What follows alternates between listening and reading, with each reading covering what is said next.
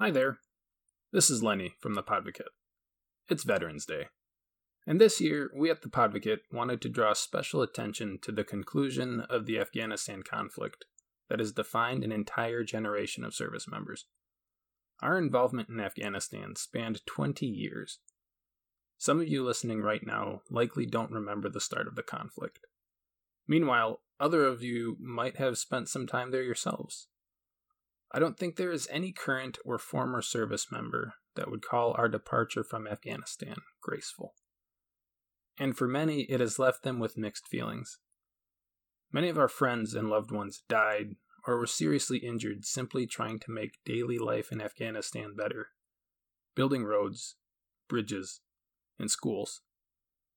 Billions of dollars and thousands of lives spent for this cause. Some may point to bloated military contractor payouts or casually toss around the term military industrial complex to denigrate or otherwise lessen the intent of our service members abroad.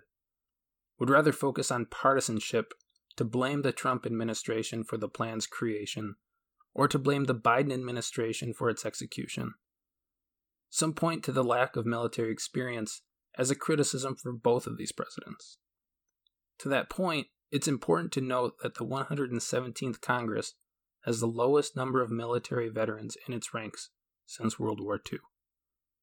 All evidence of a growing gap between our military and civilian culture here in the United States. So, this Veterans Day, put politics aside and understand that while veterans might not share all your opinions, they still signed up to protect them. And for that, we thank you. From Loyola University Chicago School of Law and WLUW, this is The Podvocate. We're law students exploring the vanguard of the legal world with experts from our backyard and beyond. Subscribe to The Podvocate wherever you get your podcasts. Join us every Saturday evening at 6 on WLUW 88.7 Chicago. For more information about this episode and our guests, please visit our website at thepodkit.com and check out our social media pages. My name is Lenny Reinhardt, and today I'm joined by retired U.S. Army Colonel Paul Kantwill. Paul has served as Assistant Director for the Consumer Financial Protection Bureau, as well as the Director of the Office of Legal Policy for the Office of the Undersecretary of Defense for Personnel and Readiness. His 25 year military career as an active duty JAG officer, he has multiple deployments to the Middle East, including one such tour in Afghanistan. Now he serves as Distinguished Professor in Residence and as the Executive Director of the Rule of Law Institute here at Loyola.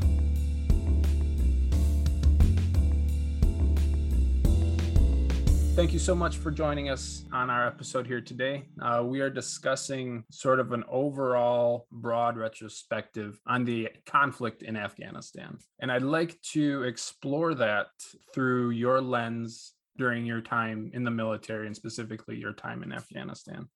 First of all, thanks, Lenny. It's a, it's a pleasure to join you. Uh, and with Veterans Day just around the corner, let me say happy Veterans Day to you to all of our veterans out there, uh, and then a special note of thanks to our military families. Uh, as you know well, uh, guys, guys like you and me love what we do. We're, we're, we're well resourced. We're well, we're, we're well trained. We have great jobs. We work with, with great people, but our families often suffer the consequences of our service. So I am indebted to my family. I know you are to yours, and I'd like to thank military families everywhere for all they've given to our great nation. So, yeah. yeah so have, so having said that, uh, I am a graduate of Loyola University Chicago. Uh, I went to the uh, the College of Arts and Sciences and, and graduated up north in 1983, uh, and then I attended Loyola Law School there after graduating in 1986, and took up military service fairly shortly thereafter that. And at that period of time, what was the we'll call it the global landscape? What were the what was the quote unquote trouble ahead at that time? Well, I, I, think sort of ironically, there really wasn't any trouble on the horizon because uh, I was preparing to come in in late, uh, mid to late 1989 Uh, and of course, the wall was either just had just come down or was coming down. So everything looked fairly rosy. Uh, you know, we still had high numbers of people in uniform, um, but the specter of the, the, the great hegemon, the Soviet Union, really was sort of uh, knocked out of the way with the with the wall coming down, and everything seemed uh, fairly fairly bright, and and we didn't really see uh, that we didn't see the hordes coming through the Fulda Gap, uh, et cetera. It seemed like the world could be a fairly peaceful place for a, a period of time.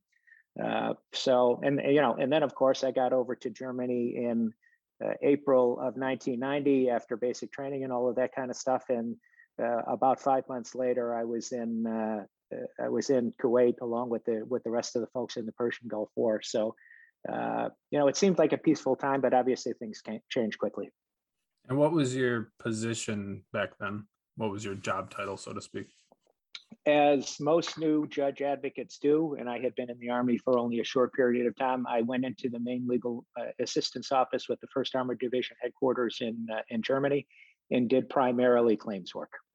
So, compensated military families for loss of uh, their household goods shipments, uh, dealing with maneuver damage uh, in local towns and villages across Germany when uh, the US Army and other forces were doing uh, military maneuvers, training exercises, et cetera. So things of that nature.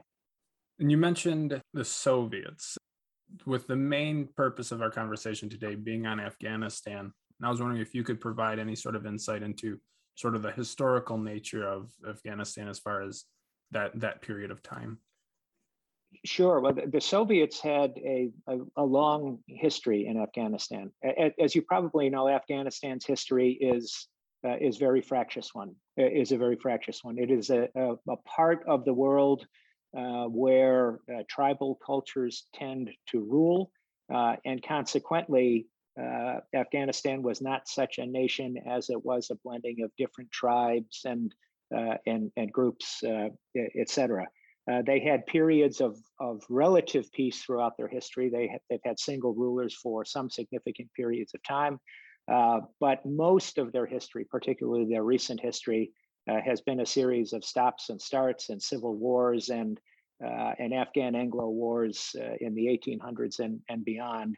So I, I, think the Soviets really sort of entered the period, uh, entered the one of the, the modern periods of Afghan history in sort of the mid to late 1970s uh, when they really started to exert their influence on uh, the new Afghanistan leader, started to train Afghan troops, uh, uh, did significant reconstructive and development work uh, in, in Afghanistan, really advancing Afghanistan's culture, modernizing the country, uh, et cetera. So that, that's really that that was sort of what they were doing um, from you know 1978 uh, and on. They had largely uh, in, were were installing and had installed sort of a, a Marxist Leninist, agenda. They had replaced a lot of religious and uh, traditional laws with Marxist uh, Leninist measures. They placed mosques off limits. Uh, they they did forbid forced marriages. They did allow women to vote.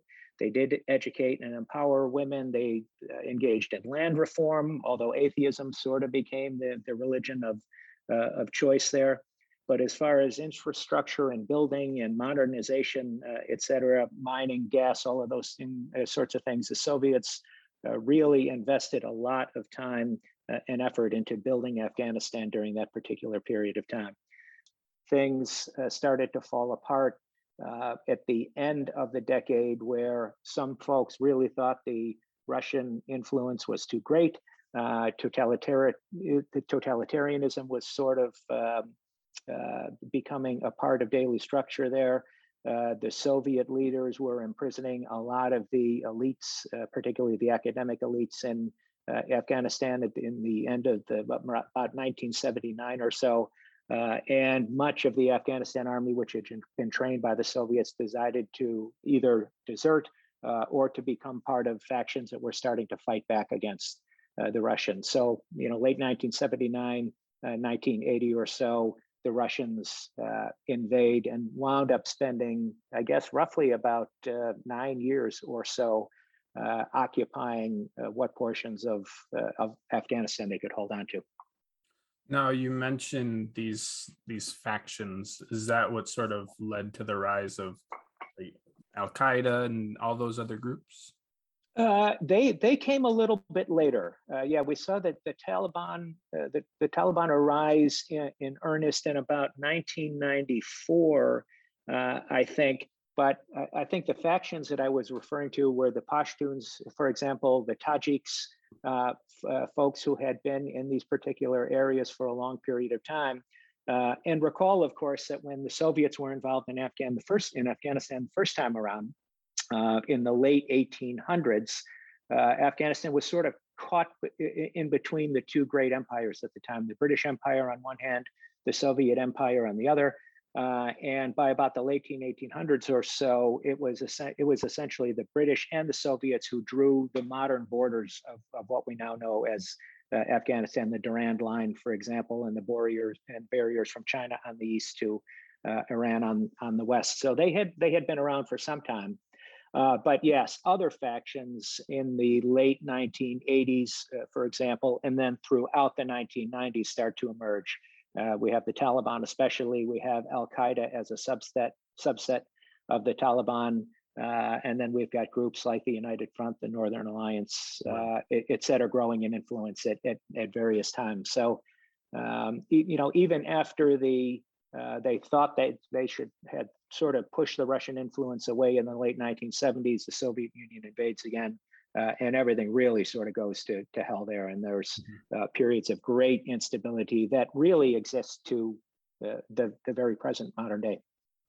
At a certain point, there was a series of terror attacks in the 90s. Uh, I think about the first World Trade Center bombing, the bombings of the embassies when those events took place, could you tell that there was something on the horizon? You know, quite quite honestly, um, being from from my own personal view, for mm-hmm. example, you know, after Oper- Operation Desert Storm, and and this is to sort of build sort of the, the strategic sort of global the global concept, at least from a from a soldier in the U.S. Army at the time. Uh, we have the big buildup in the Persian Gulf War. We create this great, uh, great coalition. Uh, it does its job in a fairly short period of time, however, uh, uh, you know, which which works out great. And then we we, essentially come back and uh, and in the United States we have extensive military drawdowns. Right, we don't have the great Soviet hegemon to be fearful of any longer. So America's political leaders really started to pare down the active mm-hmm. um, active military force.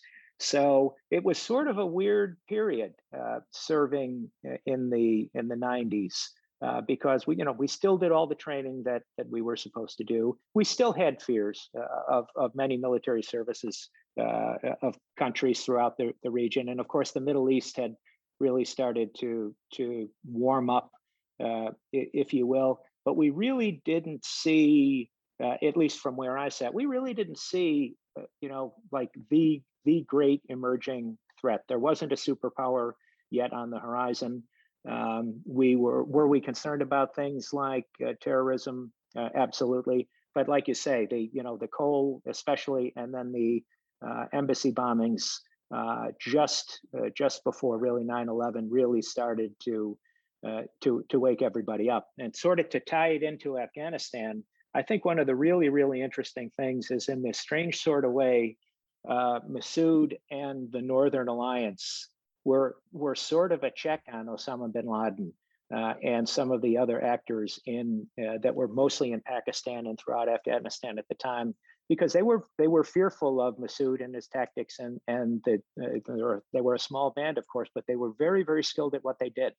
Uh, and I think in a lot of ways, Massoud kept uh, Obama, Osama bin Laden uh, in check until his assassination in early September of uh, 2001, just almost immediately prior to uh, the attacks on, on the United States. So I think the assassination of Massoud and, and his absence thereafter is really one of the things that sort of lifted the curtain on the on the modern uh, terrorist experience, uh, if you will, and, and sort of leads us to where we remain today.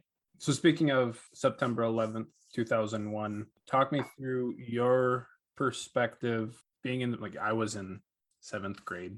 You know, science class was interrupted. I think we were dissecting crickets that day. Walk me through what you remember. Sure. So at so at that period of time, I think I I think I had probably I think I was a major at that that period of time. We lived in Würzburg, Germany. Much of much of the U.S. forces in eastern Germany, particularly in the Middle Franconia and Bavarian areas, were concentrated concentrated under uh, First Infantry Division headquarters then.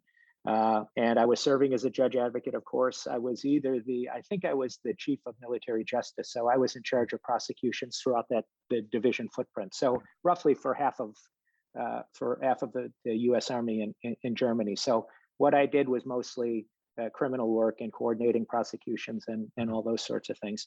And I remember the, I remember the day vividly uh, because uh, we, you know, everyone we had we had arrived at the point where everyone had CNN on the, on the televisions in their offices all the time, right? That was sort of how we monitored what what news was happening, particularly because we were uh, over in Germany and we're not in the continental United States. But it was uh, by then early afternoon uh, in Germany, and we were getting the news, at least from where I was, you know, across the street from the division headquarters. We were getting the news the same way that everybody else was. Right. Uh, the television, the television accounts, the speculation as to uh, what had happened. Was it a fire? Was it a small plane? Was it a large plane? Uh, you know, and it and it started to build from there. Uh, and the and the reaction was obviously uh, profound. As, as, you can imagine, we locked down the installation Mm-hmm. Uh, all of the military kids were either at on base schools or were at schools which might have been still US military schools, but outside of the gates, uh, right. uh, if you will. So there were lockdowns happening all over the place. Um, it was very, very hard to communicate because we didn't have the communications infrastructure that we have now. So you know things like the internet were going uh, were going down uh, folks were unable to communicate. So it, it was like you would think it was sort of mass confusion.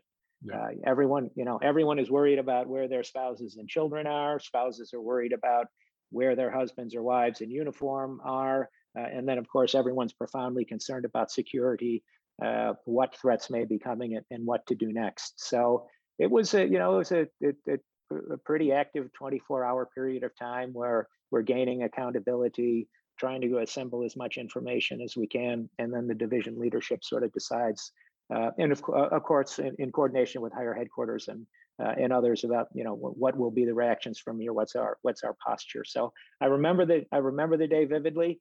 Uh, and my recollections are probably similar to those of millions and millions of Americans who stared at the TV uh, set and, and said to themselves, you know, what the hell is going on? You know, what, what what's happening here? So that's that's those are sort of my recollections of that day. Now, going forward from that day, can you speak as to anything about the the mood or the tone as far as once it was clear that we were going to Afghanistan? Fundamentally, I, I think it, it's good to make one point at the outset.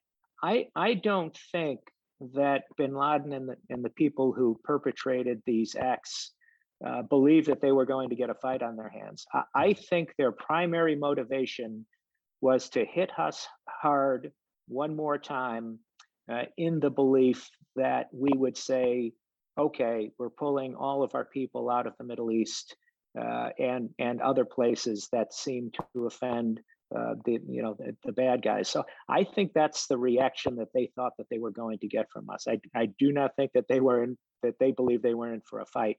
Uh, and it you know as you know now our, our, leadership was resolute. They were they were going to get a fight.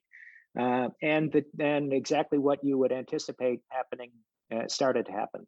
Uh, though organizations like the Army and, and, the Department of Defense are big organizations, they are fairly nimble uh, and they can move quickly. So uh, though we had been doing some counterterrorism and counterinsurgency training and, and stuff like that, particularly in our combat training centers at uh, out at Fort Irwin and, and down at JRTC in uh, in Louisiana, uh, we you know we had been done doing those sorts of things and and we were ready to go. So uh, I think there was uh, there we went into the deliberate planning and, and preparation mode where where people figured there are going to be units going we just go into we have to figure out uh, you know which which those units are who are the people uh, and you start assigning your assets to those partic- particular missions. So as everything begins happening in september and october uh, of uh, of 2001 it, the the picture be, starts to become more clear. We we know that something significant is likely to occur.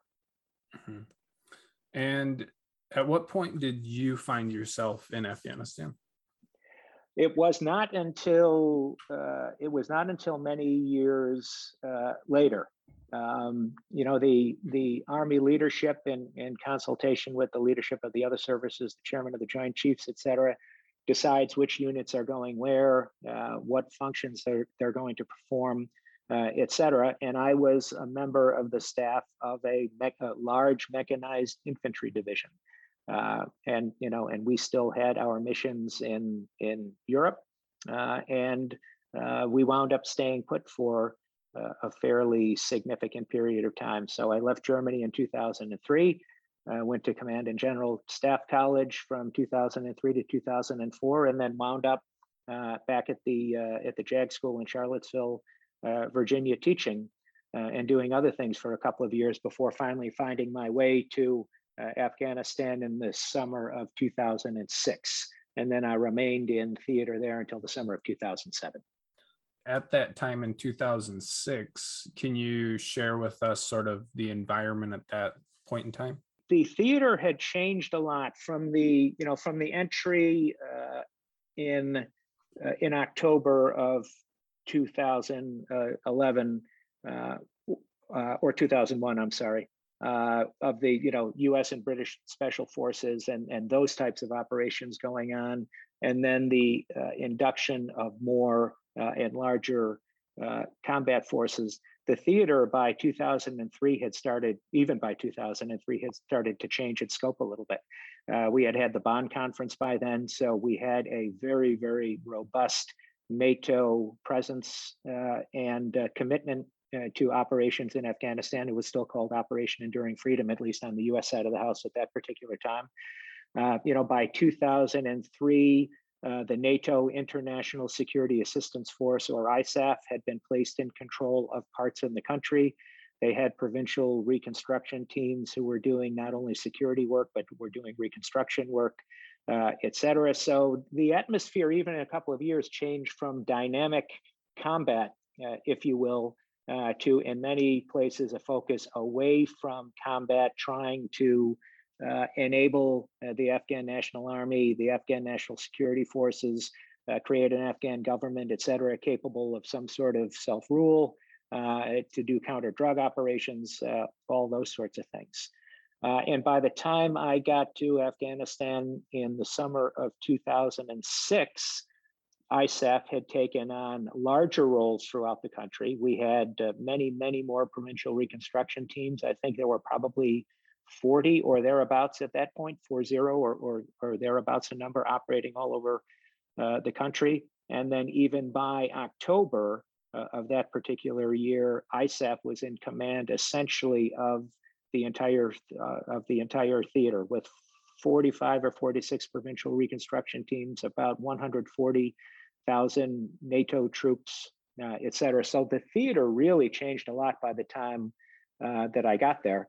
Uh, and then the largest change really for me was when I first arrived, I was a member of the staff. Uh, I was the number one or number two lawyer on the staff of what they then called Combined Forces Command Afghanistan, uh, which was running Regional Command East, had components of the 10th Mountain Division as most of its combat force uh, and was under the command of a, a three-star U.S. Army General Karl Eikenberry, who ultimately became uh, ambassador to Afghanistan at a later point.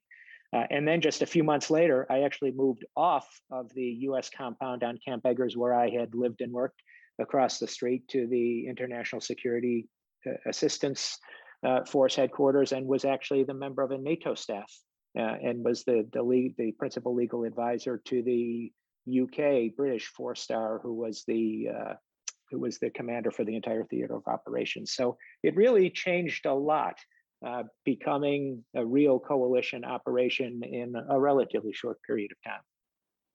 Okay, so how did we get from point A being the situation as it was in 2001, to point B where you just described? How did that transformation take place?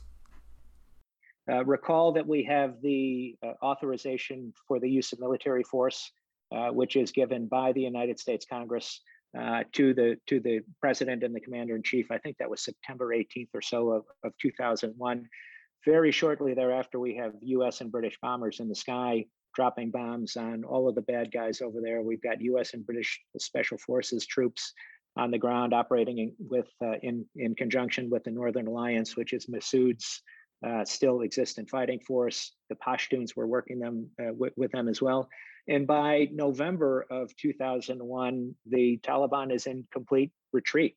Um, one of the Northern Alliances and, and, and, U.S. allies at the time, Dostum, a, a, a Tajik uh, combat leader, had defeated them summarily at Mazar-e Sharif, which is sort of one of their uh, sim- symbolic uh, headquarters.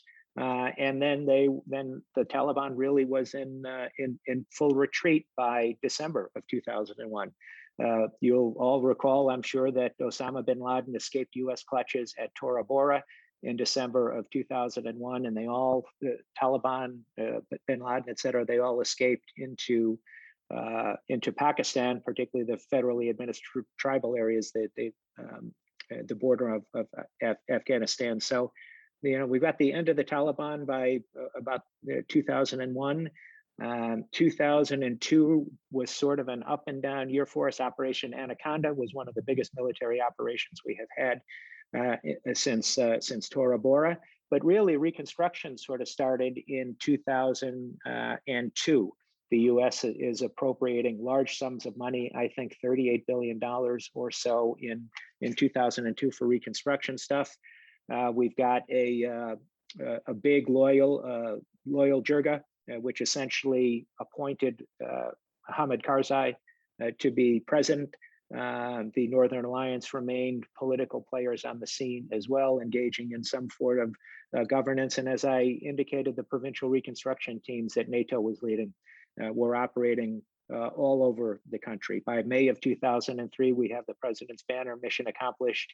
Uh, Donald Rumsfeld, the Secretary of Defense, is preparing combat operations uh, over. And then in August of 2003, NATO uh, ISAF really took over much of the country to the point where I noted earlier, where we had 51 nations involved and about 140,000 uh, coalition troops over there. Uh, the Afghan constitution is signed in, in 2004. Uh, it creates a strong, a fairly strong presidential system intended to unite many of the ethnic groups there. And it was considered really a good step toward democracy with the hope of having national elections. Zal, uh, Zalmay Khalilzad, who was the, the uh, President Biden's special envoy to Afghanistan here during the uh, during the withdrawal, was then U.S. Amb- ambassador uh, to Afghanistan, uh, and President Karzai became ultimately the first democratically elected uh, president of Afghanistan. But by 2004, Bin Laden surfaces again just before the uh, elections and makes a, a very well televised uh, statement about how the US and other allies are going to regret their operations uh, in Afghanistan uh, and elsewhere. And really, uh, by 2006, July uh, particularly, we see a, a, very bloody resurgence in, in both Taliban, Al Qaeda, Uh, and all sorts of uh, terrorism uh, activity. So that sort of i think that sort of brings us around to now we've married up the command structure with the uh, with the situation on the ground if that helps thinking about your role you mentioned a few things about sort of the restructuring rebuilding one of the things that afghanistan has been sort of viewed at is sort of this people call it an experiment people call it all sorts of things but as far as just nation building in general mm-hmm. um, sure what do you say to people that are critical of that sort of method? Yeah, well, I mean, to be honest, you're damned if you do and you're damned if you don't, right? You know, we we knew or should have known what Afghanistan was like. Indeed, it, it has been called the uh, the, the ruin of empires. Uh, I mean, the, you know, every every everyone who's been in Afghanistan who tried to control Afghanistan who has failed in their attempts to do it. Uh, but you know, ours was a justified response to what the terrorist groups had done to us from there. Um, so, uh, of course, if you're going to fight somewhere, you know, the old adage "you you broke it, you bought it" uh, thing sort sort of comes to mind. So, we were there. We were we did not want it to become a safe haven for terrorism again. So, so you have to make these choices, and and this is what we we pay our national leaders and international leaders to do to decide what it is, what what method they're uh, they're going to use. Um, uh, you, you, I, I think you can be you can be critical of the U.S. and others in in a in a couple of main ways. We probably tried to move too quickly toward uh, U.S. style democracy and governance, right? Recognizing the history of Afghanistan, you know that it's it is a very tribal uh, culture. Um, it's it's a very old culture, uh, and things have have worked there in their own ways uh, for for hundreds, if not if not thousands of years. So it might be a bit naive to believe that we can roll in, we can use a U.S. style of, of constitution. People are going to vote in uh, in elections, and everything is going to work out smoothly. Uh, you know, when when you realize that the Afghans all, no matter where they were, euphemistically referred to President Karzai as the mayor of Kabul, you start to get an idea that you know, that that is not the kind of culture that is not the kind of culture a country that's going to have a centralized government in the capital et cetera. So uh, you know we we probably overreached there uh, a little bit. Um, you know things may have worked out a lot better and and the, you know our uh, uh in, in the current day a lot of people are blaming the afghan national army the afghan security forces the afghan political leadership for not doing their jobs but I'll tell you, I've looked at uh, Council on Foreign Relations reports from 2003 and 2004 and 2008 and 2010, and they all note the same things. The, the Afghan National Security Forces aren't working and aren't going to work. Uh, you know, they're too, they were too dependent then, and at the end were too dependent on US leadership and US money. They had flawed command structures. Uh, they were too, too bureaucratically heavy at the top with leaders, and they were too weak at the bottom. Uh, there was too much political interference from us and others. There was really no coordination between the Afghan National Army, the Afghan National Police, and the National Directorate of Security, which is sort of the third arm of the armed forces over there, and had been the former secret police. So you, you have all of these things, and and of course they um, they they coalesce to provide a, a really really challenging uh, in, in environment, one that really didn't it didn't really work since you know 2001 and obviously it isn't isn't working now. You know the interesting conundrum now is that uh, the the old saying be careful of what you wish for. The taliban wanted it back the taliban have it back now and if you read the newspapers today you can see how gravely they're fighting against al qaeda and the other extremist organizations in the theater now trying to, to regain control over it all. So it, it's quite ironic how it how it has developed and and how it's resulted or where it's resulted. There are a couple other controversies that are widely associated with the global war on terror, uh, the conflict in Afghanistan. Uh, one of them is the aspect of drone warfare.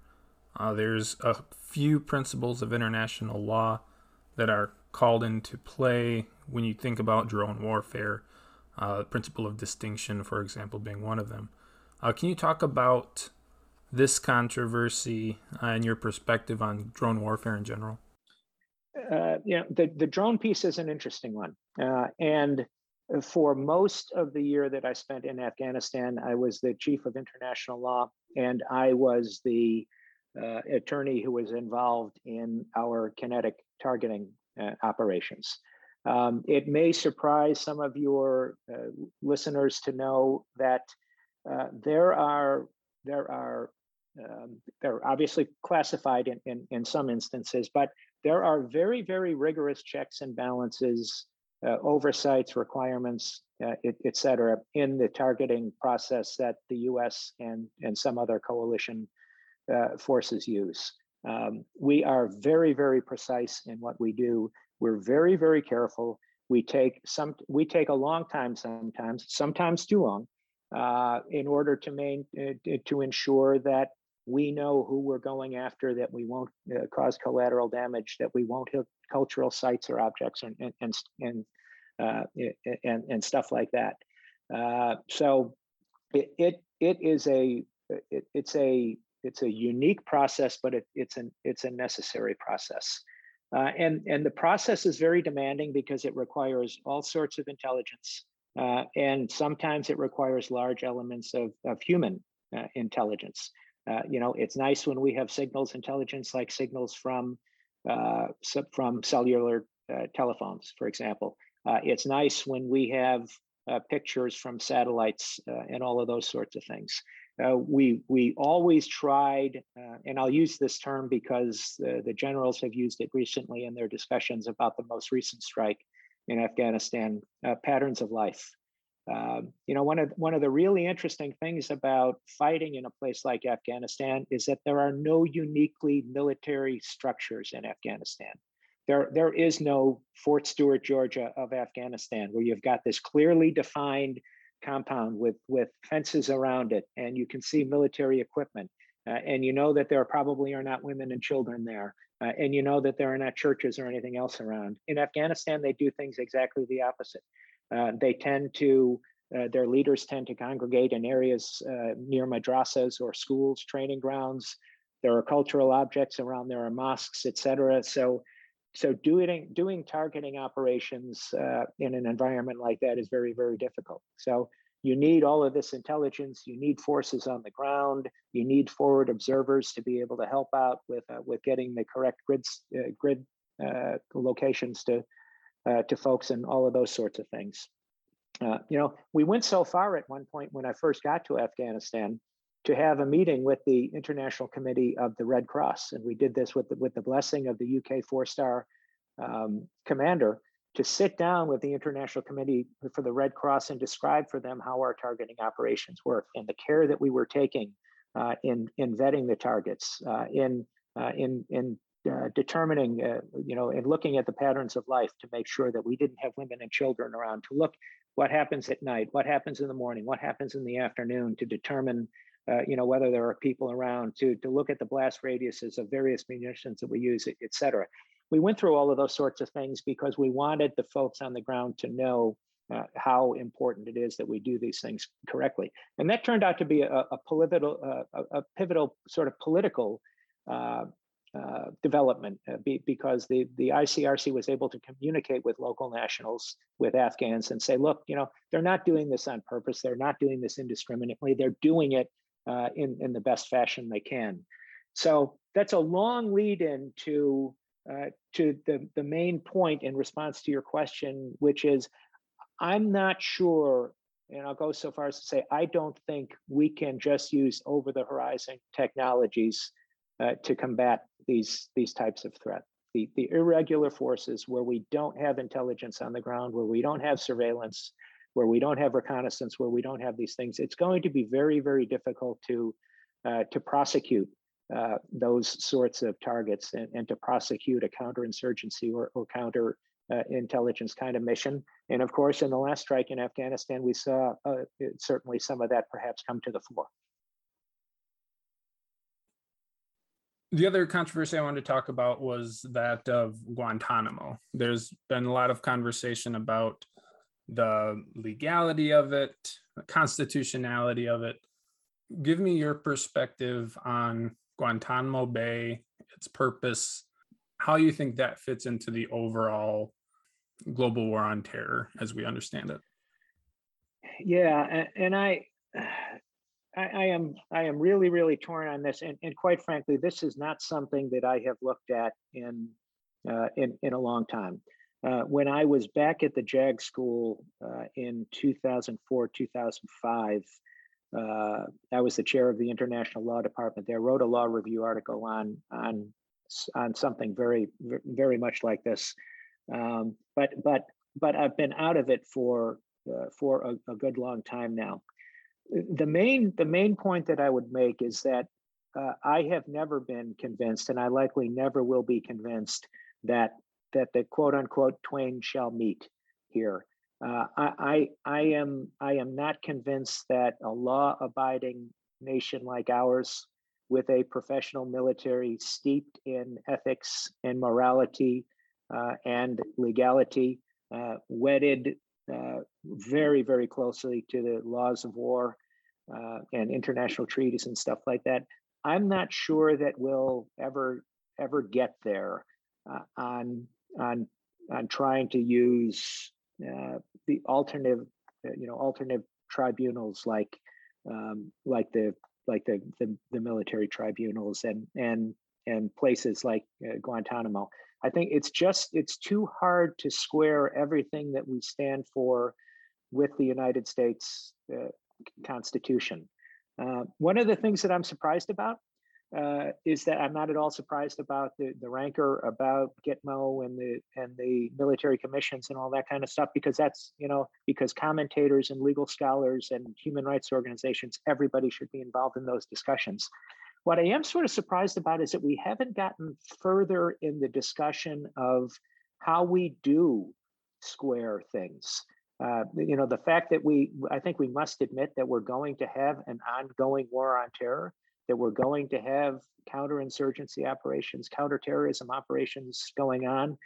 And and I think we've had a lot of discussions about what are the appropriate military tactics, perhaps, but we haven't really had, at least that I've seen, a whole lot of really uh, uh, detailed legal discussions about what then follows on, right? Uh, status, et cetera. Uh, now, you know, if you look at international law, you look at international law, and, and you and you realize it's always been uh, reactive, right? Um, you know, the uh, the Geneva Protocols and and the uh, and and the new rules after World War One were largely reactive to things like mustard gas and and the and the new technology of airplanes and over the horizon munitions from uh, from from uh, big pieces of artillery uh, et cetera. After World War II, you know, once again, we, we tend to revisit things after the after the wars and, and refine the rules because, of course, we we can't really do it during. Uh, but I don't know that we've had, you know, those those discussions this time around, and, and we should be having them now because we're going to have probably, you know, repeats of these sorts of things, and we're going to have to consider these dilemmas anew. Um, so so that's really the thing that uh, that, that troubles me most about this. Can you talk about status in relation to like this specific conflict versus something where it would be two more typical nations going to war? Sure. Well, in the in the typical scenario, uh, we would have two regular nation states uh, who are opposing parties to a conflict, probably you know international armed conflict, if you will, uh, the participants wear uniforms, they wear markings, uh, they carry uh, they carry arms uh, openly, uh, and they engage in warfare under accepted quote you know quote unquote maybe civilized means using using your weaponry appropriately against military uh, combatants uh, on the on the opposing force not threatening violence against civilians not abusing civilians uh, you know stuff like that uh, if the other side surrenders, you take them as prisoners of war. You afford them the, the protections, the status uh, that that they should have, et cetera. Uh, unfortunately, in many ways, uh, these new conflicts, the irregular conflicts, terrorism operations, guerrilla warfare, uh, et cetera, expose the the gaps in in things like prisoner of war status and all of that. And that's ultimately how we got to this point, where we're talking about unlawful combatants, and we're and we're talking about fighting forces that are not wearing uniforms, that are not distinguishing themselves from the local citizenry, uh, et, et, cetera. So it's been very, very difficult for folks to shape uh, effective arguments with respect to status and uh, and and methods and means of of warfare, et cetera. And that's why I think that that's we we we need to have a whole lot more discussion about how it is we're how we're going to do this. Uh, you know, in, in, if we applied the, the typical traditional laws of war, uh, then uh, Khalid Sheikh Mohammed and people like that that we uh, uh, that we detained on the battlefield could become prisoners of war, et cetera. They'd have to be afforded the protection, but we could keep them in custody for the period of the you know the duration of the conflict, et cetera. But you know, a lot of those traditional labels don't fit.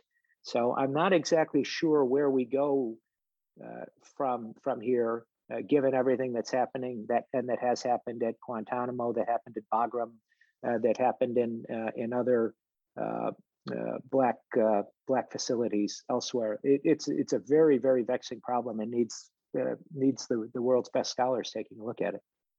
Speaking of sort of issues of international law, the actual operation that ended with bin Laden's death, that too had its own sort of international controversy associated with it, and the fact that he was in Pakistan. Can you walk me through the thought process, the illegality, the illegality of that specific operation? Sure. Yeah, it, it, it's certainly an interesting one, particularly because he was in Pakistan, and, and Pakistan was really the, the country of Pakistan was not a, a party to a conflict, uh, if you will. Uh, but recall that we have the uh, the authorization for the use of military force, which is very, very, very broad uh, with, you know, was granted by the United States Congress to the commander in chief and the U.S. military forces, but not necessarily conferred by any other international party, et cetera. Uh, I think it was in 2008 or so uh, that President Bush issued another order that allowed for uh, US military forces to operate wherever they had to operate in order to uh, apprehend uh, leader uh, count uh, terrorists and, and folks leading terrorist organizations, etc. So then that brings us up to what September of 2011 or so, and they find out that, or they believe that uh, that Osama bin Laden is in Abbottabad, uh, Pakistan. So the uh, and of, and of course the the result is that that he's killed during the operation there. And there were uh, there were many legal postmortems uh, uh, that were done. And ultimately, folks really have relied on the fact uh, that uh, and Eric Holder, I can re- recall, was um, w- was talking about this as well, and and he cited the authorization for the use of military force as one of the authorities that allowed to allowed U.S. forces to act uh, against uh, all nations and all actors uh, wherever they might be. he termed this, and rightfully so, I think, a legitimate military operation. and he also said that the uh, the executive order 12333, I think it is, which bans assassination, was not uh, applicable to this particular situation because uh, this was an operation designed to, to specifically kill one of the leader of our opposition forces. So I think when you combine the authorization for the use of military force, I think when you combine the, the, the president's uh, declaration or uh, conference of authority on the US forces to conduct these operations wherever, and then you look at it in the way that General Holder did, uh, that bin Laden really was a military leader of an opposing force uh, you know, th- there isn't that much gray area for me. I'm, I'm pretty well on board that this was a, an operation that was authorized and, and conducted in the right manner. There will be folks that disagree, of course, and mm-hmm. continue mm-hmm. to disagree, uh, but that one seems pretty solid to me.